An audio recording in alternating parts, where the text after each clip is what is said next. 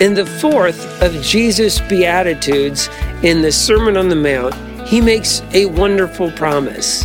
He said, Blessed are those who hunger and thirst for righteousness, for they shall be satisfied. The word righteousness is the Greek word dikaiosune, and it means justice and moral rightness.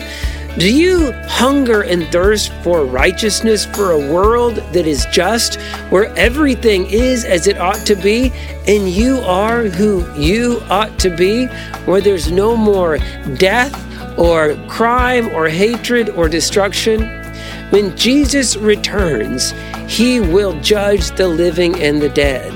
Those of us who have entrusted ourselves to Him will be fully transformed, and we will be righteous within and without. And He will judge the new heaven and the new earth as King forever, and everything will be as it ought to be. And friend, remember, when you're following Jesus, the best is always yet to come.